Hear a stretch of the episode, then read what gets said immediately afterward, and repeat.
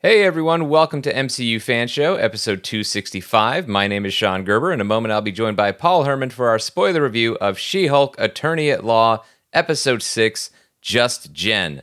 Directed by Anu Valia, written by Kara Brown. This series was created for television by Jessica Gao, and She Hulk Attorney at Law is a Kevin Feige production. Before our spoiler review begins, want to let you know about Fan Show Plus. That is where you can hear us talk about extra MCU subjects like writers for Avengers The Kang Dynasty and Fantastic Four and other MCU stuff that comes up throughout the week. And that podcast, Fan Show Plus, is exclusive to premium subscribers at patreon.com slash Sean Gerber or on Apple Podcasts. If you search for the MCU Fan Show channel or just Fan Show Plus, you can find it there and subscribe. And then make sure you're following us in those places you can. We are at MCU Fan Show on Instagram and Twitter. And if you're enjoying the show, we would greatly appreciate a rating and review over on Apple Podcasts. Thanks so much to everyone who has already taken the time to leave their review. And now, on with our show.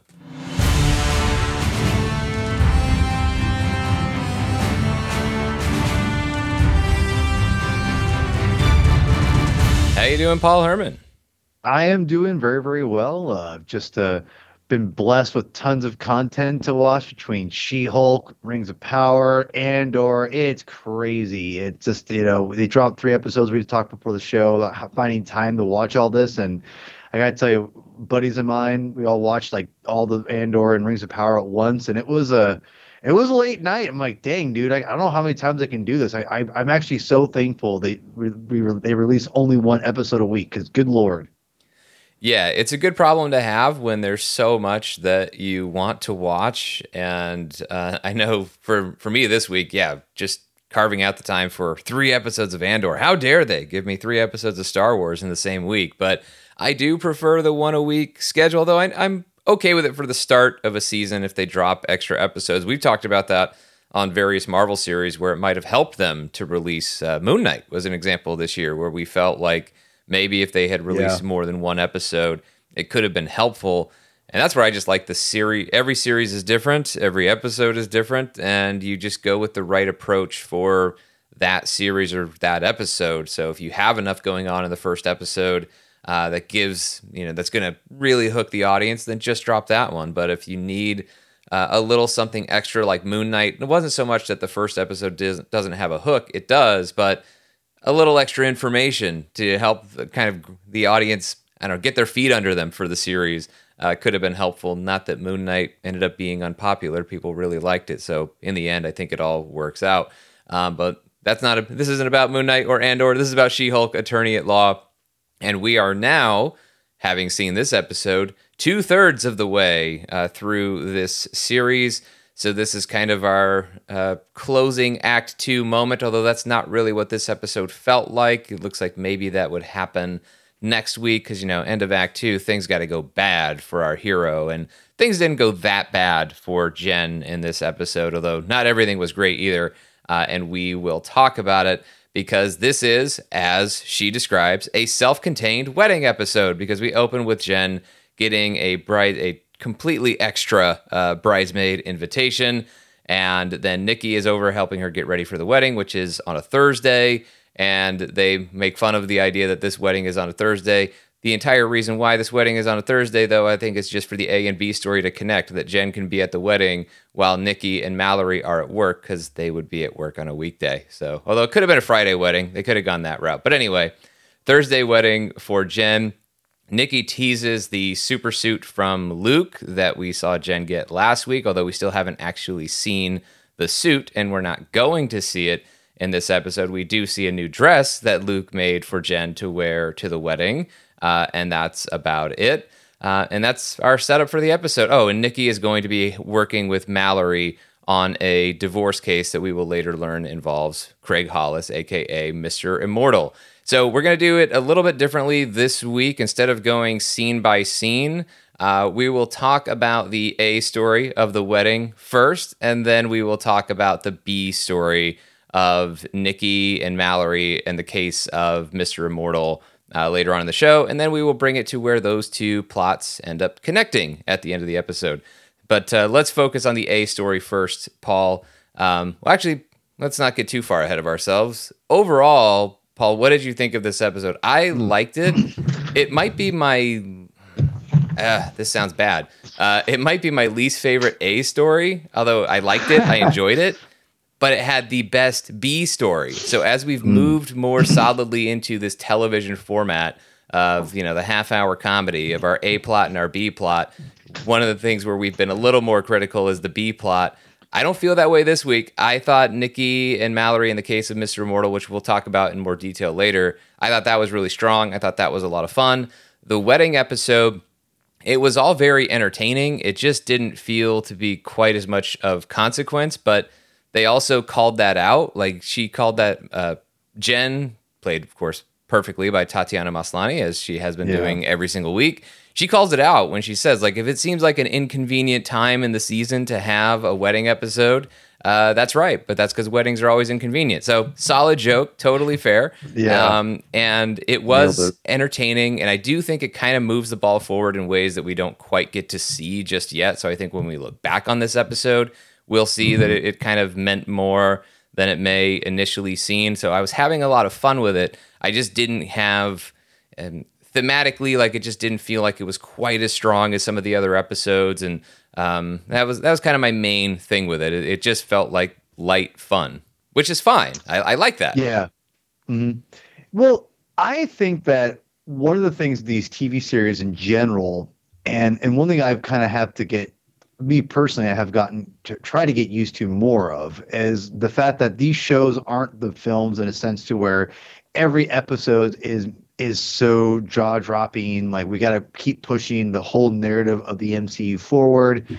And I think it's no better uh, example of that. That that's not the case with these TV shows, and and they had to get kind of used to that a little bit.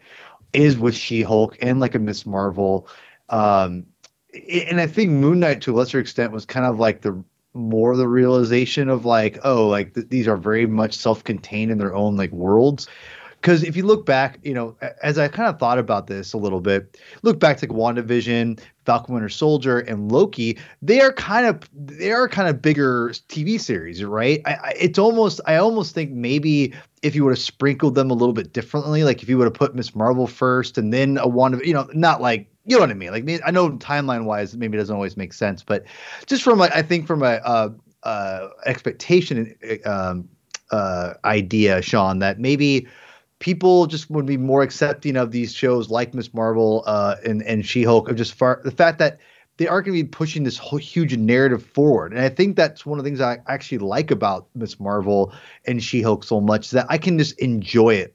As like you said, like it, I don't have to have like moving ma- major storylines in the MCU to ha- to enjoy these TV series. I love these characters in this and these and this universe because it's a fun universe. And I think shows like Miss Marvel and She-Hulk have done a great job of showing you the versatility of the storytelling you can have. Now, I say all that to say I, I like like you, I enjoyed this episode.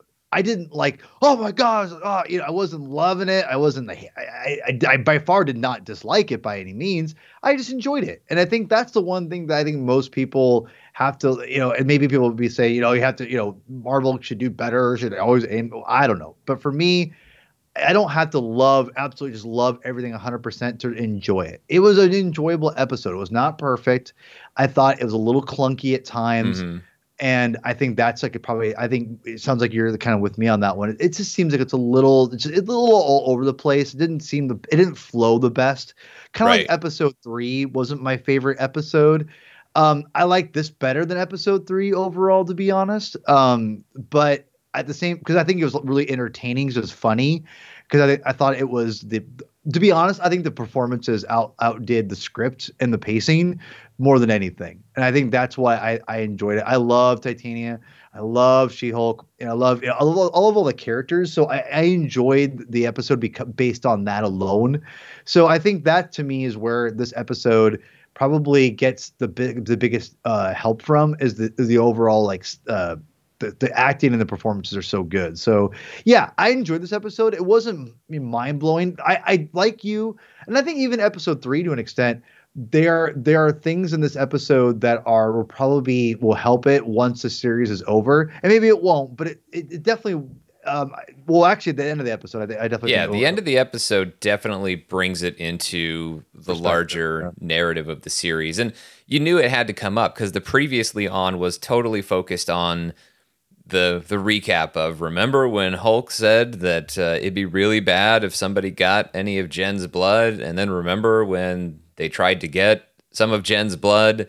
So they remind you of all of that, and then I skip it, recaps, and then it doesn't come up throughout the, the rest of the episode until the very end, and, and we see that the the plan is uh, the same plan with a bigger needle.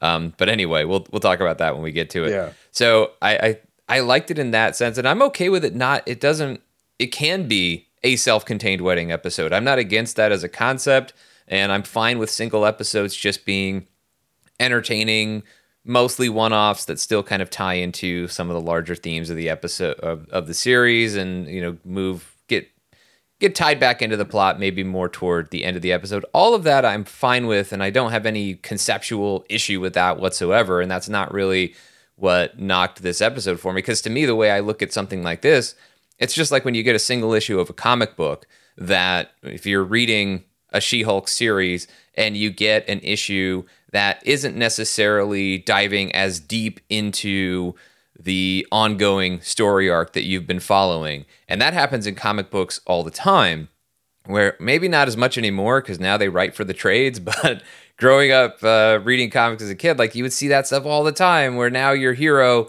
was deeply invo- entrenched in this other thing and oh they're going to go off and have this other adventure and look it does fit into some of the larger plotting. Like obviously yeah, absolutely. it furthers the she-hulk titania rivalry and it certainly sets up what we've been talking about. Like titania has to get an upgrade not in terms of performance, because Jameela Jamil is killing it every time that she is, uh, every moment that she's on screen as this character.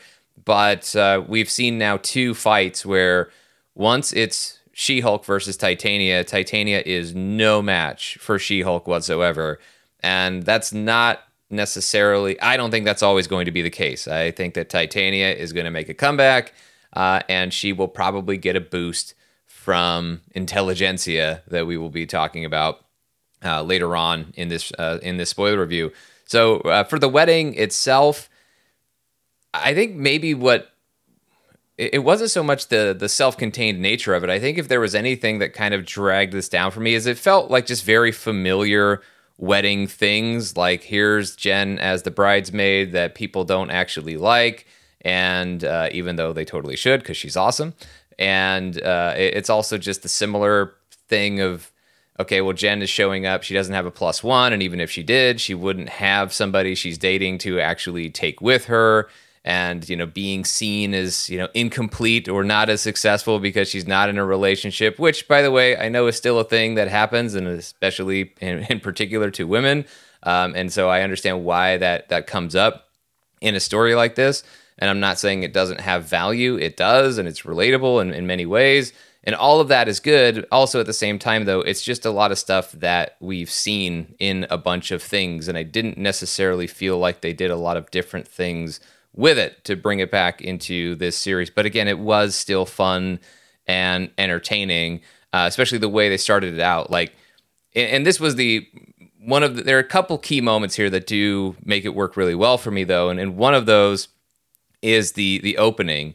Here is Jen celebrating being She-Hulk, right? Like she has resisted it all this time and then it really came to a head last week when the name was challenged. Titania was the one who was going to claim it and prevent Jen from using it. Well, she won the right to keep that as her name. And now she's embracing that as her identity. Like she's invited to this wedding. She wants to go as She Hulk, and she wants to go uh, looking like or, or, feeling like uh, everything that she has been going through as She Hulk. Like all of that is part of her success now. It's all part of her story. It's part of who she is, and she wants to embrace that. She got a dress to wear as She Hulk, and she shows up. She's all smiles.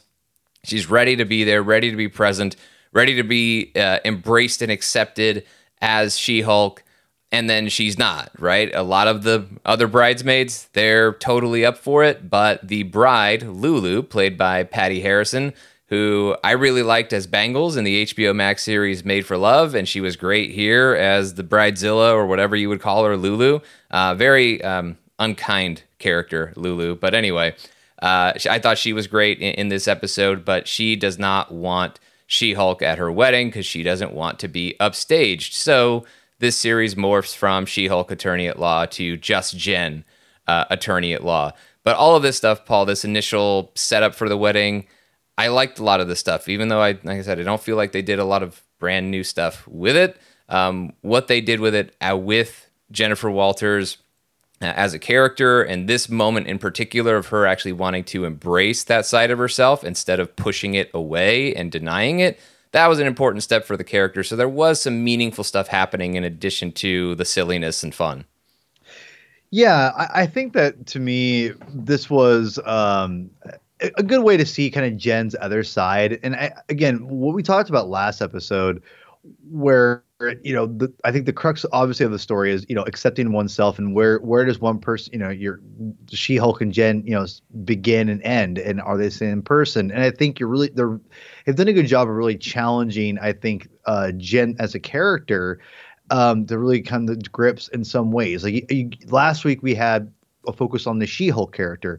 This week's a focus on the Jen character. Okay, so like as far as you know, what does that mean? Like you had other people who say, "Well, you are the same person. You are She-Hulk," and then you, you have come here and it's like, I don't want to be upstaged by She-Hulk. It has to be Jen. It's like, you know what I'm saying? It. I think it, it, you're Jen is so not comfortable with, with how to, to process everything, and this is a great example of of of her struggling and trying to figure out that again that balance we talked about. Um, and so I, I, this is where again I liked where they're going with it. I do think this is where it gets kind of clunky. Is it kind of falls into those tropes of of wedding and like the mm-hmm. bridezilla and all that stuff, and that that can get old after a while. And I think that's where I think may, some of my problems are. It feels very and I'm not trying to like be super critical on this because I, I, I understand that sometimes you have to use tr- the tired tropes to get to like where you want as a character, especially when you're it's kind of you're calling yourself out on purpose. You, the whole the wedding episode kind of or the wedding story, if you will. Um, all that being said, I do think the writing was a little bit, uh, or not even the writing, it's the pacing of the writing what this is where it gets clunky. Where you have like the, the the bridesmaids be like oh jen you can just do all this. I'm like let's be real. If she was she-hulk and they would not be like oh jen you get to clean up the crap duty later on you know? It's like no like like like it's she-hulk. She, you know they're not i'd be if i if i was a groomsman and i had like a whole character that that was like depowered the whole time i wouldn't be like oh you're on crap duty. Like i would be the last person i'd be giving that to right? I mean it just for me i just kind of it, just seemed like it was it was a, trying a little too on the nose, I guess if you will, at times with the bridesmaids and everything. Like I liked the Lulu character, not because she's named after my daughter, but uh, but yeah. I, I liked the character because it, it, she is a bridezilla there she did it felt like she, she has a great line when she tries to turn jen into like cinderella mode of like helping clean up at the wedding where she says half the event staff is quitting because of how i'm treating them. I thought was great.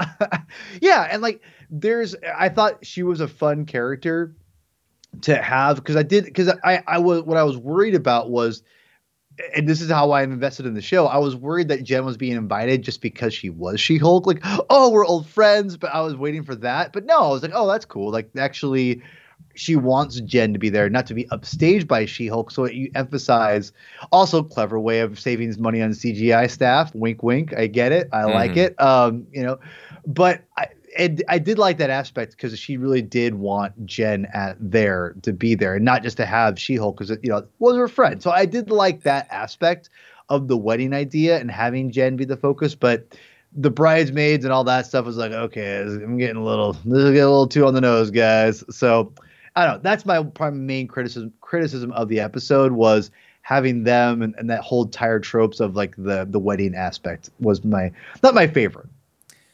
Yeah, I think it was just a little bit of a mixed bag for me where some of it just felt too familiar and yeah. but other parts still worked because the performances were so good. And I, I think that was really elevated it. Like, I don't know, Jonathan the groomsman as the dog was whatever. Although there's a great line in there where you just hear one of them saying, "We just had to resuscitate him this morning." Uh, that was great. I, I, actually like the dog. The dog yeah. thing was I thought was pretty. Well, funny. I like the dog because I like dogs, so like that. That's totally what makes it work. But that's fair. That's fair. Yeah, and then I, I think as far as what was going on there, I mean, I, I don't think Lulu is is great. Lulu is terrible. I mean, she was nice at the end when she was drunk and accepted uh, She Hulk being there at her wedding, but I think a lot of that was just you know, Lulu wanted to take Jen down a peg, like didn't even really know her all that well, just needed an extra set of hands as a bridesmaid, but also don't fully be yourself, minimize yourself in this setting so that that not that Jen is minimized when she's Jen, but in terms of just not wanting to acknowledge any of her success or anything that's going on and just ignore all of that and just whatever she can do, whatever Lulu can do to reduce Jen and make it seem like Jen doesn't have anything going on. And then, yeah, just kind of use her. I mean, like I said, it was totally Cinderella mode. I mean, she's there on ironing duty as well from the other bridesmaids because the groomsmen got their shirts wrinkled playing video games because that's a real sport. I just think all of that was, uh, I mean, it was funny and, and it was definitely, you know, driving at, uh, and, and it was challenging Jen in, in sort of that way. Like, I, I think it's really more in the conversation that she has with uh, with Josh when she's talking to him because we have a meet cute for Jen, Jen and Josh, played by Trevor Salter. And when she's talking to him later on at the wedding and, and trying just talking about how she just wanted to be amazing today, is what she says. She wanted to come to one wedding and be able to show that she was doing really well and that's where I'll give this episode credit is having that moment for her because I, I think we're we're still driving at this idea of self acceptance and self love for Jennifer Walters, and this was a key moment, right? Because there's another piece to this. So she denied the She Hulk identity. She kept it at, at arm's length as much as she could, and then she learned to love and embrace that. I think the the trap that she's falling into is that by loving and embracing She-Hulk and this new side of her life, she's not necessarily recognizing at this moment how much she should love and embrace Jennifer Walters, just Jen. Like that is what she needs. That is something she also needs to be able to do. Loving herself means loving Jen Walters. It means loving She Hulk. It means loving all of them as the same great, wonderful person, regardless of which body she's in, regardless of whether uh, she is she hulking out or not. Like it doesn't really matter. Uh, she's still the same person, and she's amazing either way. She needs to see herself as amazing either way, and not be as concerned about other people seeing her uh, seeing her that same way. And that's what she's preoccupied with in this wedding, right? She wanted other people to validate her feelings that things are going amazing. Right. She has an amazing career. She is a superhero now. She has all of these things but if she recognizes that, that's enough. That is enough. And if anybody else doesn't recognize that, that's on them. That's their problem. Um, meanwhile, anybody who really has a genuine interest in Jennifer Walters and an unselfish interest in Jennifer Walters uh, would obviously be impressed by what she's doing. And that's not to say that the lesson here is uh, don't worry about what other people think so much so that you can be a terrible person and don't ma- and it doesn't matter we know that Jennifer Walters isn't a terrible terrible person. She's a good person, and she knows that. She's doing good things. She's helping people as a superhero, as a lawyer, as she had already been doing before she became a superhero. All of it for Jennifer Walters is, is great. Um, not to say that she's flawless and can't work on things. Obviously, she can, like everybody, like everyone can. But she needs to be able to love all of herself, and that is obviously a struggle if she's worried so much about what a lot of people at a wedding are going to think, particularly the bride, who is an old friend from high school who Jen's barely talked to in all of these years since high school. So that's an opinion that Jen doesn't necessarily need to value. Um, but she, what she needs to do is move away from needing, wanting, or craving that validation. And that's part of her journey in this series. I, I think a big part of it. And we saw the one side of it last week really came to a head with She Hulk. Now it's the other side uh, with Jen with just Jen, and I, I think the way that it's coming together, that's where I think this episode excelled for me in, in that yeah. particular moment. It would have been great to focus a little bit more on that, like that conversation. You know, the drunk Jen conversation with Josh, I thought was really strong. But if there had been more stuff like that throughout the episode, I, I think it would have been even stronger for me. Yeah, I, I am with you, and I think that where that's where I, I I'm more forgiving of the of this. I think this series and this episode is the themes and what they're they're doing. I, I, think the fact that last week it was a good focus on the She-Hulk character, this week's a good focus on the Jen character, and the whole idea of seeking validation.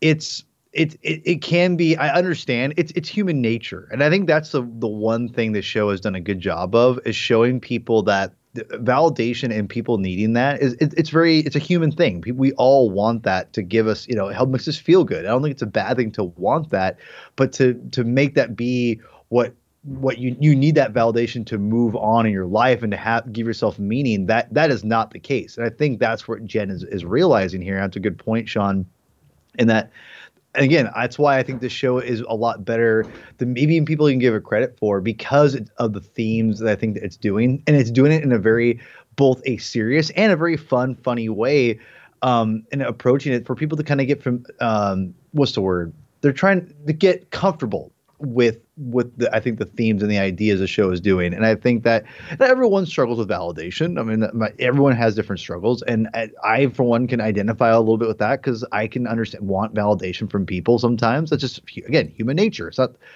an unhuman a bad thing to want right it's very, it's, it's, very natural yeah and it's okay to want that there are healthy ways to want that exactly. right like you do mm-hmm. want to make sure it'd be nice to know that you're on the right track it'd be nice to know that you're seeing because you don't want to be on the other side of it either to the point where like you're just doing your own thing and you don't think you have to check in with or be responsible yeah. to anyone or, or whatever. You don't want that either. You don't want to be blind to uh, everything. At the same time though you don't want to need you don't want to need it so much that if you don't get it you have no other means of feeling valid. Like you need to be able to validate yourself. Like if you and if you can make it have an open honest assessment of yourself then that can also be enough. And and i think it you know the validation that comes externally can be in addition to but it shouldn't be the sole thing that you are uh, dependent on. And that and you're totally right. Like that's why it's a theme in this show. Like it is a universal theme. It is something that people deal with all the time.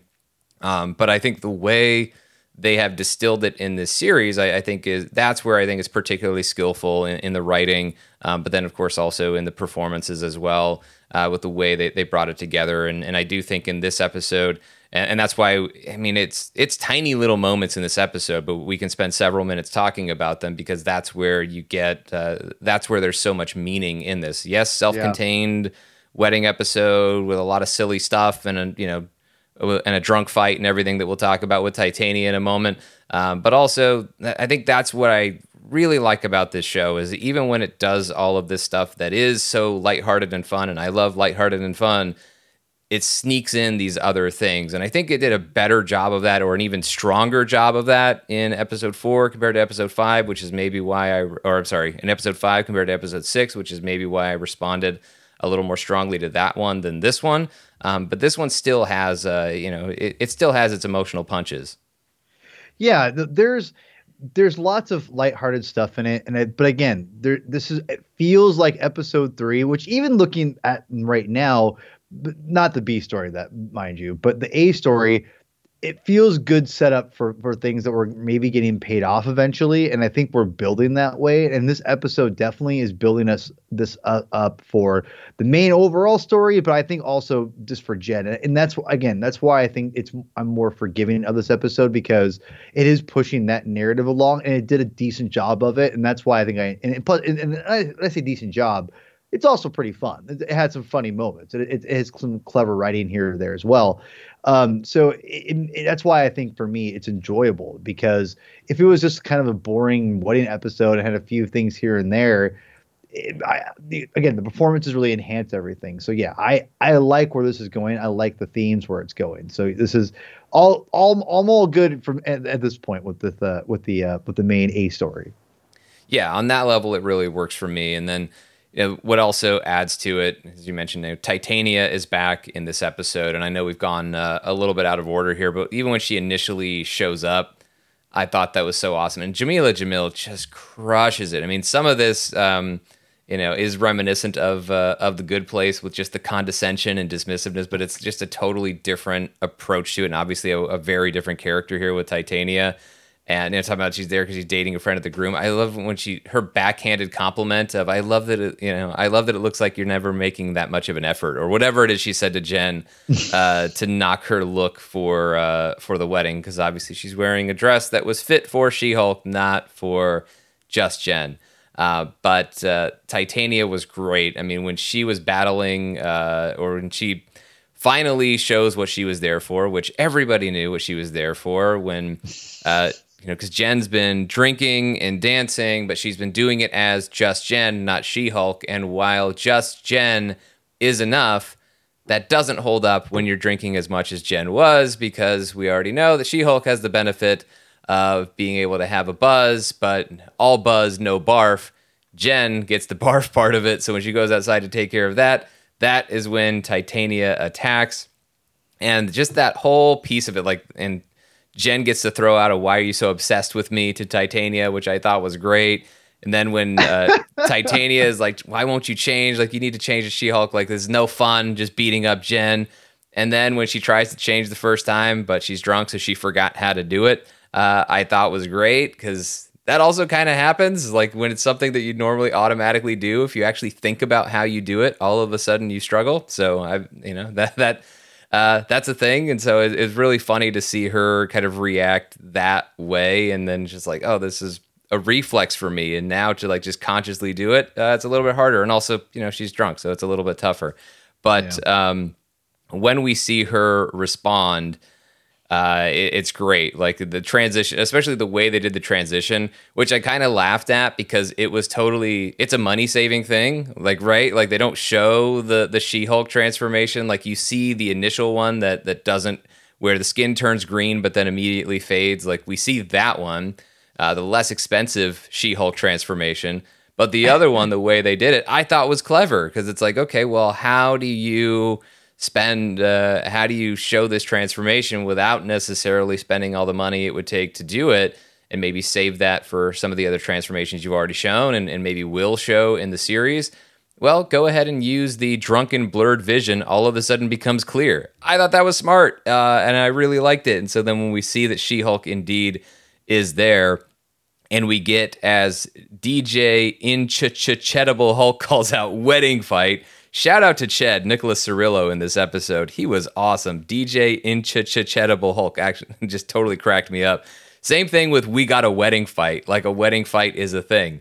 Uh, well, wedding fights are a thing. Usually not like that, though, uh, as far as the battle between She Hulk and Titania. But I thought the fight was really good, but it also did what it should do, or what I think it's aiming toward for a, a Titania upgrade in terms of her power level because mm-hmm. once Jen is She Hulk, at that point the fight is very easy for her, and she doesn't even have to strike the final blow. Titania does that to herself, slipping on the ice and ruining her veneers. Uh, and then Drunk Lulu is there and, and embraces She Hulk, and, and everything is all good.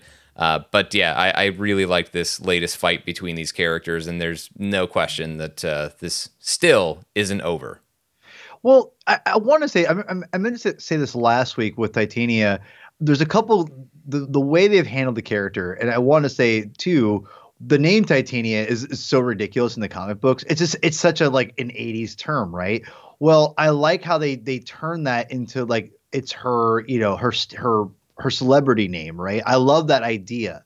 So I want to make that very clear. Like, I thought that was very clever because Titania just on itself, like someone calling themselves that as a supervillain, is a is super lame. But with this and the whole like Instagram social media thing, that's like, a great point. You totally yeah. believe that this person would call themselves Titania. Exactly, and it and I, and, and I meant to say that last time too, but I forgot. So I want to make sure I, I made it made it on that point because that was a clever way of doing it of, of the character like you, like you said this version of titania would totally call herself that because she's so self-absorbed and self-righteous or whatever right? So you have that. I love that. Jenna jamil is killing it with the whole arrogance thing.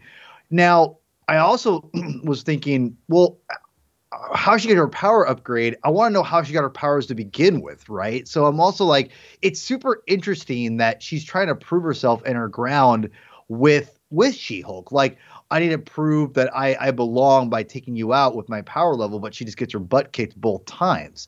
I just want to know. I, I can't wait to find out her origin in this story, and I'm and I'm wondering if it's actually going to be more not with Doctor Doom necessarily, but it's going to be kind of like Doctor Doom because he in the comic books he takes this ordinary you know person who's kind of angry in life and turns them into the supervillain and empowers them essentially, right? And so I'm curious, which I'm to guess right now, it's probably the leader. I'm I'm still going that that route but it seems like that's where we're going with it, and that's where her power level is to get, you know, go to. It's like where maybe this Jenna Jamil's uh, Titania character was this kind of meek, you know, kind of I don't know, and then and then someone grabs her and says, hey, "I'll give you everything you want," like Doctor Doom kind of does basically in Secret Wars. But it's not going to be Doom in this, obviously.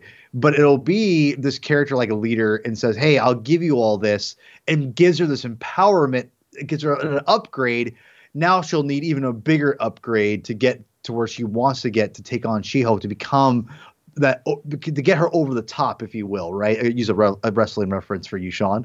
Um, for to, for her to become that celebrity to keep pushing herself. Like she mentioned that Instagram comment, to like, oh God, how do how do Instagram oh, yeah, your eleven followers on Instagram? Yeah. Hey, yeah, I, I can relate. Uh, you know, so the thing is, that's where I, I like where they're going with this character. They're building that character up to where she needs to be over the top. And and I think when we see her origin, we're gonna see her have nothing to get these powers, to give her that empowerment where she'll be like, you know, spending the money or devoting herself.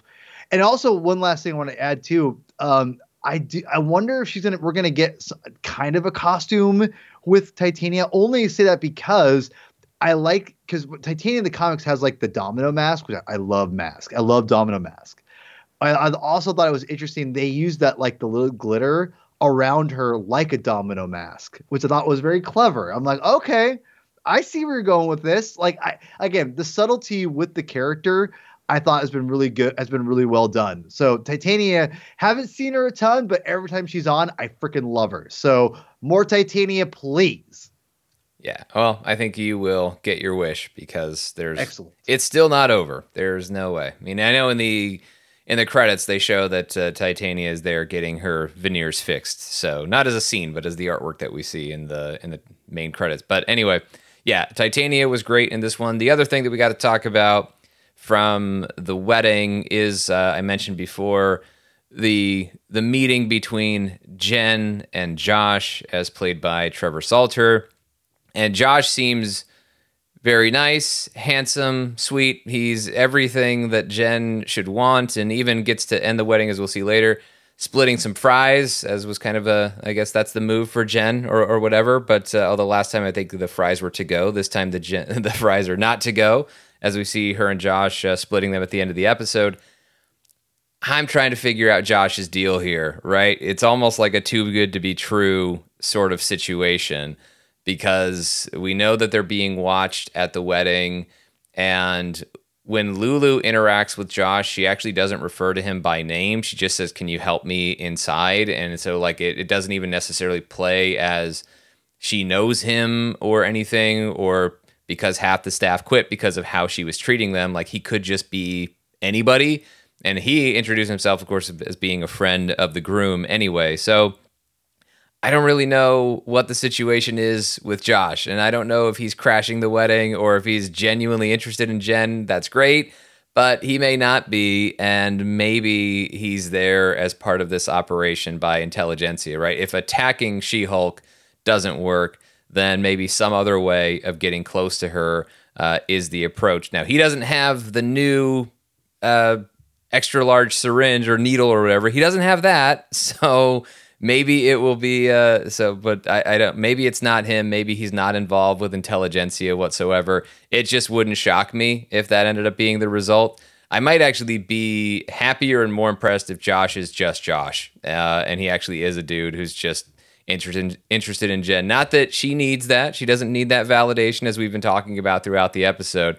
It would just really suck for jennifer walters to have to go through uh, another thing uh, with uh, with a guy like this. So hopefully for Jen's sake, uh, just for her own peace of mind, Josh is just Josh, but it's hard not to look at him and, and, and, wonder if something else is going on just because nobody else was interacting with him at the wedding. And maybe that's just the limited scope of the show that we don't care about Josh and who talks to Josh at the wedding.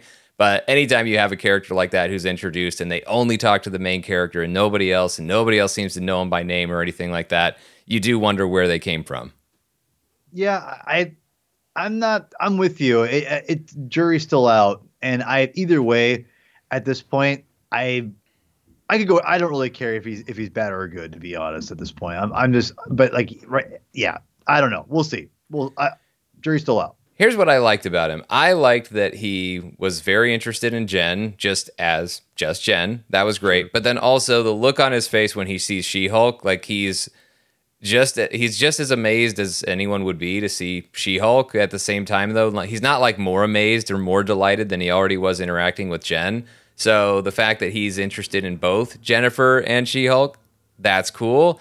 Um, and he didn't interact like the way he reacted to it definitely wasn't evil. Like, oh, this is all you know, the plan is coming to fruition. It's all falling into place. He didn't act, you know, mustache twirling or diabolical. So maybe Josh is uh, is well intended. Uh, but anyway, yeah. Overall, with the wedding, uh, I thought it was you know, just fell into some too familiar tropes for wedding episodes and wedding movies and stuff like that. But they're tropes for a reason. They come up for a reason because these are things that do come up and are relatable subjects. So I, I totally get it. But at least they were able to carve out some in some very entertaining moments in that, thanks to the performances. And also, as I said, they were driving at some of the deeper character arcs and you know themes for Jennifer Walters. And they weren't hitting on it in quite the way that other episodes have been able to do. It didn't work on all the same levels, but it was still there and, and it still worked in, in the moments that they chose for it let's talk about the B story, the divorce case of Craig Hollis, Mr. Immortal, versus like eight ex spouses or whatever it is. Um, I have to say that I was wondering why I was so entertained by Mr. Immortal. And then when I saw the credits and it's David uh, Pasquesi or Pasquesi, he was Major Domo in Bo- uh, Book of Boba Fett earlier this year. And I thought that character was super fun to not like in the Book of Boba Fett. Uh, Mr. Immortal, I don't know that I didn't like him. Uh, I know I'm not supposed to, and I know he's terrible in so many ways, but he was so. Uh, I-, I, thought he was really entertaining in this as the guy who swears he's a good guy.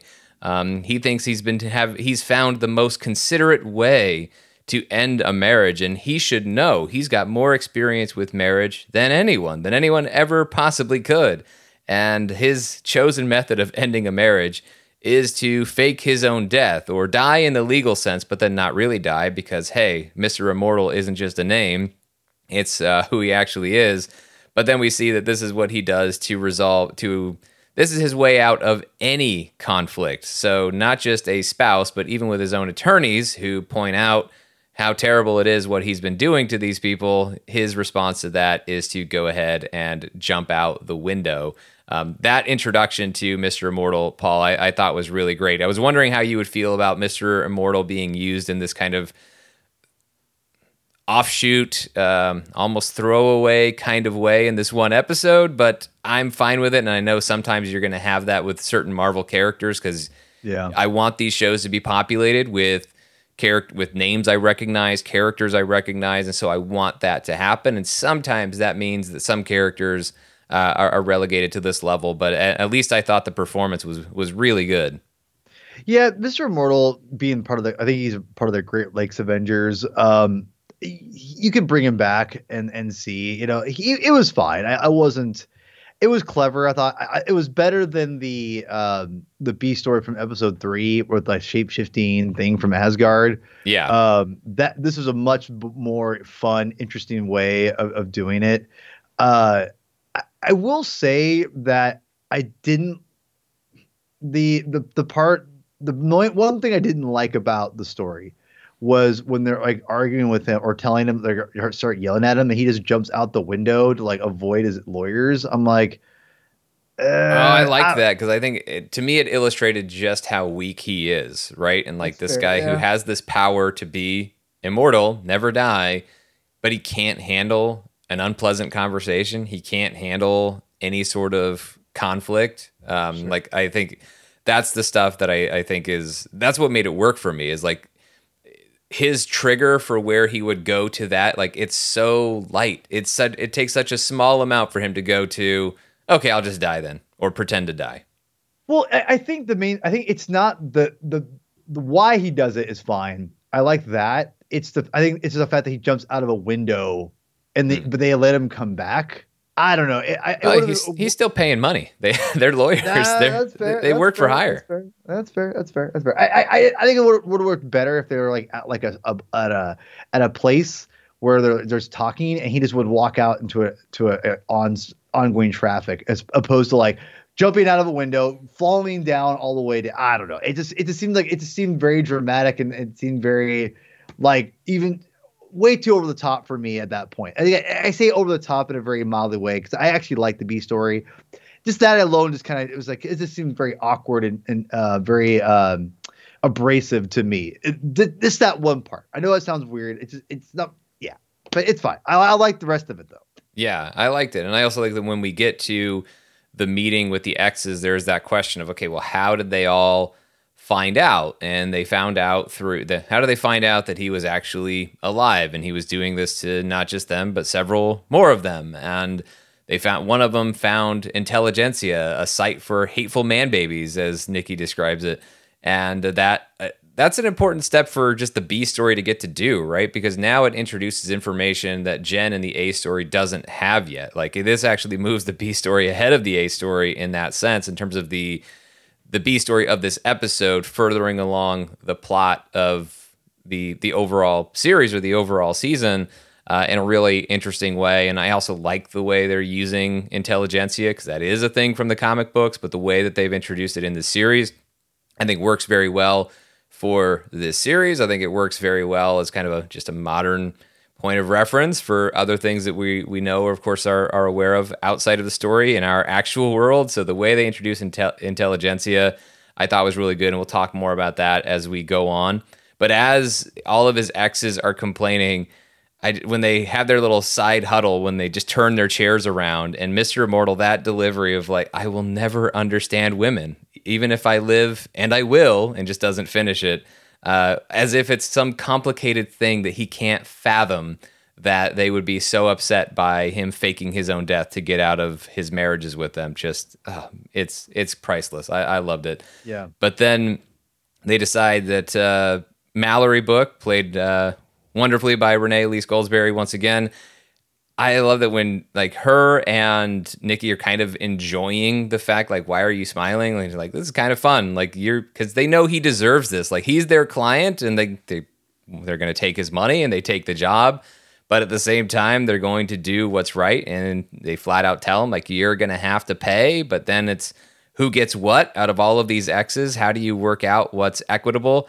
Well, Nikki is the one that works it out. And I love that part of one of the negotiations with one of the exes is meaningful eye contact for 15 seconds. And then that becomes 20 when Mr. Immortal complains about it. And the, the mantra that she has all the exes, the never again, I thought was great. And then we see Mallory Book uh, ending it with by saying, Miss Ramos, unconventional and excellent. And I thought this was a really great episode for Nikki, as played by Ginger Gonzaga, who's been so great every single week. But I love it when a series does this, and this is maybe my favorite part of the B story is it takes this supporting cast and it gives them interest in an interesting story that's worth telling, while at the same time it allows you to know more about them. And we learn more about Mallory Book that she's been married for 11 years, she has a kid, uh, she's more than just what we've known of her so far in The Office.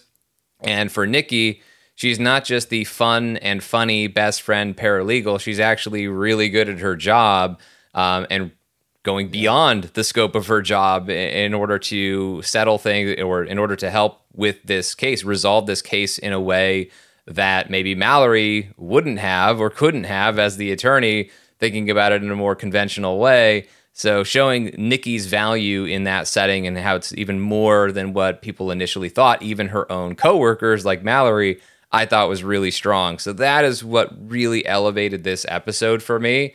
Is I, I found that even if I wasn't as in love with the A story as I had been in weeks past, the B story was so much better to the point where the B story for me was just as good as the A story this week. Uh, and I, I, thought it was so, I, I, just thought it was really good. And I had just as much fun. It, it wasn't like, it didn't feel that way of, okay, when are we going to get back to, to Jen and She Hulk? I was perfectly happy to be in the conference room with Mallory and Nikki and Mr. Immortal. Yeah, I, I thought the B story was, was overall was pretty was pretty entertaining, and and also you're you're really pushing the overall narrative of what She-Hulk is kind of or the things behind She-Hulk with the Intelligencia and what is all that, which we'll get to in a second. And I like the fact that this is also pushing that idea, and you're kind of you're you're you're putting I think a little bit of a realism that it's going to make some people, not me obviously, uh, uncomfortable with this whole idea of calling people out of trolls and things like that. But putting that through the perspective of with heroes in general, right? Not just of of She-Hulk, but like people like Mr. Immortal, like these people who um, they found each other through the the site, like the superpower beings in general are being targeted through this Intelligencia and that could be and what is that? We'll get that in a second but i like that. I like the fact that you're, you're doing a good job. It's a fun way of setting that up purposely as we're building towards this. And, and this is where i think the series is I, I give a lot of credit for. It's doing things in a very fun way but it's very it's the the pacing of the overall season of reveals have has done a pretty good job. And I think that fact that we've gotten to this point and you've kind of built up like there's something kind of brewing beneath everything with like the the the the broke ass uh, wrecking crew coming out Jen and not and failing. Obviously, that's part of the Intelligencia, Titania. They're all connected, and this is this is the one important part of the episode. You're bringing all that together, and I, and but you also brought that in a very fun way with Mister Immortal. So again, kudos to the writing team. I thought the B story for the most part was was good because of that reason. You're you know fun way of building up to this point which we'll get to, that I think is crucial. Uh, and, and maybe could, it, this is where it could be a big deal for the MCU going forward, potentially.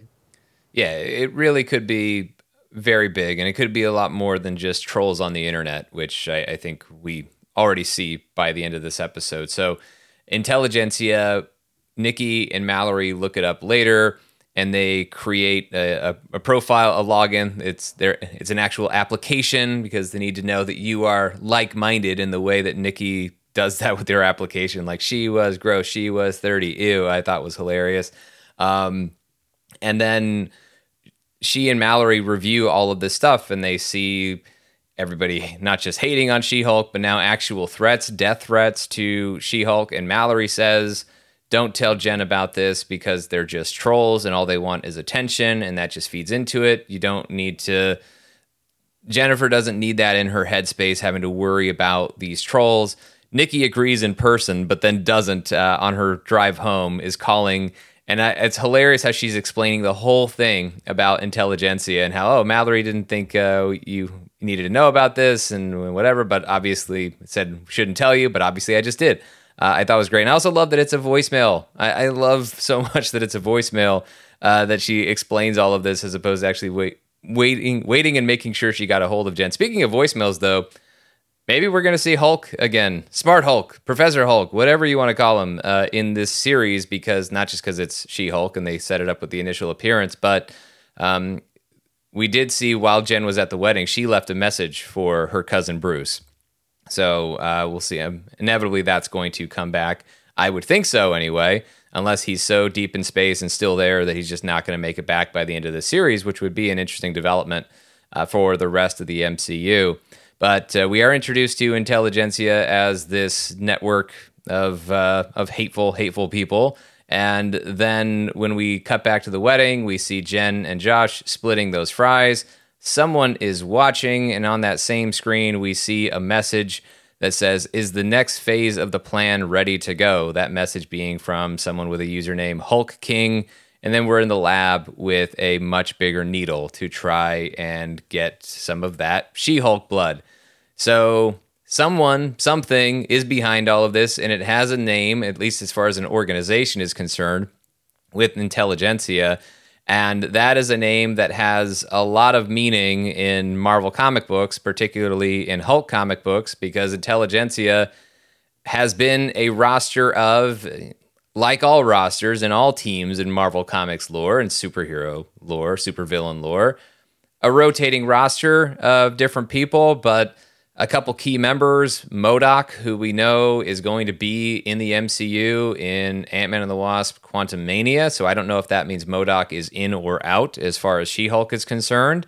But, um, you know, another member of Intelligencia, at least at one point, is someone we've been talking about quite a bit, and we now know is for sure back in the MCU, at least in Captain America New World Order, Dr. Samuel Sterns, aka the leader uh, intelligent. So there's another point in favor of the leader making an appearance. So, and we know Tim Blake Nelson is going to be in the new next Captain America movie, but we've been wondering this whole time whether or not that character might make an in that actor, Tim Blake Nelson as Dr. Samuel Sterns, aka the leader. Will we see that character in She Hulk Attorney at Law? This is a pretty strong sign that perhaps we will. But there's other things that we've been talking about, right? The disastrous outcome the ominous words of Bruce Banner of, well, it'd be such a bad thing if this happened. If somebody got Jennifer Walters' blood, well, the reason why is because people are going to want to create their own Hulks. I mean, if you have a user who's calling himself Hulk King or whatever it may be, someone who wants to be a ruler of Hulks, which is definitely something the leader has wanted to be in Marvel comic books, they're going to want to create some of their own Hulks. And there are tons of gamma irradiated monsters that have made their way through Marvel comic books, but Intelligencia was also directly involved in the creation of Red Hulk. Uh, so that is another character we talked about as maybe, and fans have been speculating about for years of this character showing up at some point and feeling like maybe this is how we get there. As far as the comics are concerned, this is a big part of how we got there. Does that mean that that's exactly what's going to happen in this show? Are we going to see Red Hulk by the end of this series? I don't really know about that. Um, maybe, but there's only three episodes left, and I feel like Red Hulk puts it more into Banner Hulk territory, not as much She Hulk. So I, I, think you lay the groundwork for that. Maybe I don't know. Maybe post credit scene you tease that there's been a, a Red Hulk, and and I know I should point out because I'm sure some people are wondering, like, well, Thunderbolt Ross was, you know, spoiler alert for those who haven't read the comic books and plan to turn off the show right now. Still here too late. Um, Thunderbolt Ross was Red Hulk in the comic books, and obviously William Hurt, who played uh, General and then Secretary of State Ross, passed away. And I don't expect them to recast the character. I think if you get Red Hulk in the MCU, it's just going to be a different character uh, who would become the Red Hulk. And I don't know exactly who that would be. We'll have to wait and find out if that character should appear. But anyway, Paul this just drives the speculation. It's fuel for all of the stuff that we've already been speculating about because all of these things are starting. It, it, really looks like they are starting to line up. And one more thing I would say in favor of Dr. Samuel Sterns making an appearance in this series, especially with Intelligencia, is it was kind of that network of intelligent minds and whatever. So I love that they use that as a website. Like that totally works. And also the very real world parallels of the types of folks who you know hate on a series like this for very disingenuous reasons and stuff like that. Like I, I love all of that, but from a more specific character point, how did we meet Dr. Samuel Sterns in the MCU? Mr. Blue, right? Trolling mm-hmm. around on the dark web, communicating with Ban- with Mr. Green, Bruce Banner. This is so consistent with how we met him that this is how he operates behind the scenes on the web, um, you know, dark web, whatever you want to call it. Like it's so I love that they're consistent with how we met this character in the MCU. All of that works and also tying it into his involvement in the comic books. So the way that they have it working on that many levels, I, I couldn't love it more. Yeah, I it definitely feels like that the leader is, is being telegraphed. And I it's funny, I forgot the the Intelligencia I knew was a some kind of supervillain team, and, and I, just doing some research, I went, Oh, that's a more of a. I forgot. It's a newer thing from the Fall of Hulks uh, line yeah. that that all that stuff came from. So the Intelligencia, uh, to me, that, that yeah, the leader is he's showing. Tim Blake Nelson is, is showing up in this. Like, there's no doubt about it. Now, what I think is going to be cool is what does that mean? Because it definitely feels with the Wrecking Crew being introduced, you've got Titania here who needs a power upgrade. The leader is going to be is going to be somehow using this all to gather people together yeah. and, and and creating is creating that idea of um the the supervillains, right? Like, and I think that's the one thing that we haven't really gotten is how do we get an influx of supervillains into the MCU without having just be a movie thing? And I think now we're getting that. I think we're getting to the fact of how are villains being created. It's through people like the leader who are just kind of like just are losing their minds and becoming, you know, creating chaos out of just because they're their conceitedness or the fact that they're having money behind it. We don't know. And I think that's what's really cool is that with with MODOK, and we know MODOK's coming, and that means AIM is going to be probably taking a bigger uh, a bigger leap because AIM's also in Iron Man three, right? And MODOK is AIM creates MODOK in in Iron, you know, not in Iron Man three, but in in the comic books. So I mean, there's lots of interesting things that are going to be happening here um, that they introduced with the whole Intelligencia thing. So lots of cool stuff. Um, it sounds it sounds like Titania, the Wrecking Crew, are going to be part of that. Um, and again, using the the whole dark web idea is super interesting. So, and to be honest, Sean, I think this kind of uh, fuels my my kind of my, my prediction of where I think the overall MC is going after the multiverse saga a little bit with the leader and the fact that the Intelligencia now has been established and what that could mean for Baron Zemo later on. If you guys are wondering what I, am talking about, Patreon shows on there. Go check that out. Um, I go really deep in that. So yeah, there's lots of cool stuff here. I, I can't wait because I don't think it's going to be a one for one for the comic books, but I do think like like Red Ghost, we're not getting Red Ghost. I, I just don't think it's going to happen. The Mad Thinker, we could be getting the Mad Thinker. Um, because he is a foil for not just the Hulk but the Fantastic Four. So there's a he and he's an interesting character, and he's he's someone that you could just put in is, is, a great actor just waiting to play them. You know, in my opinion. So that's a great role, and I can't wait to see what happens there. I think the Mad Thinker's coming at some point, not maybe in the series, but in the MCU. Um, obviously, the leader, MODOK. Uh, we'll see. Uh, but yeah, this is really exciting to see. It's obviously to me the leader, but I think we're gonna get Titania and the Wrecking Crew getting power upgrades soon. So I'm super excited to see how that all works out. I agree. I think that's your phase one for the leader and Intelligencia after they acquire some She-Hulk blood because you can't tease the bad thing. Like if it'd be so terrible if this bad thing happens, it has to happen at some point, right? To see uh, that's part of it, and I think that's where you look at something like episode seven out of nine next week is where things could really start to go badly. And uh, maybe that big needle actually works and they're able to get some of Jennifer Walters' different in a better way blood and use that to upgrade the Wrecking Crew, Titania, as they work toward other gamma other gamma radiated monsters who uh, could be could be out there for them. So it's very interesting to see where uh, where all of this is going.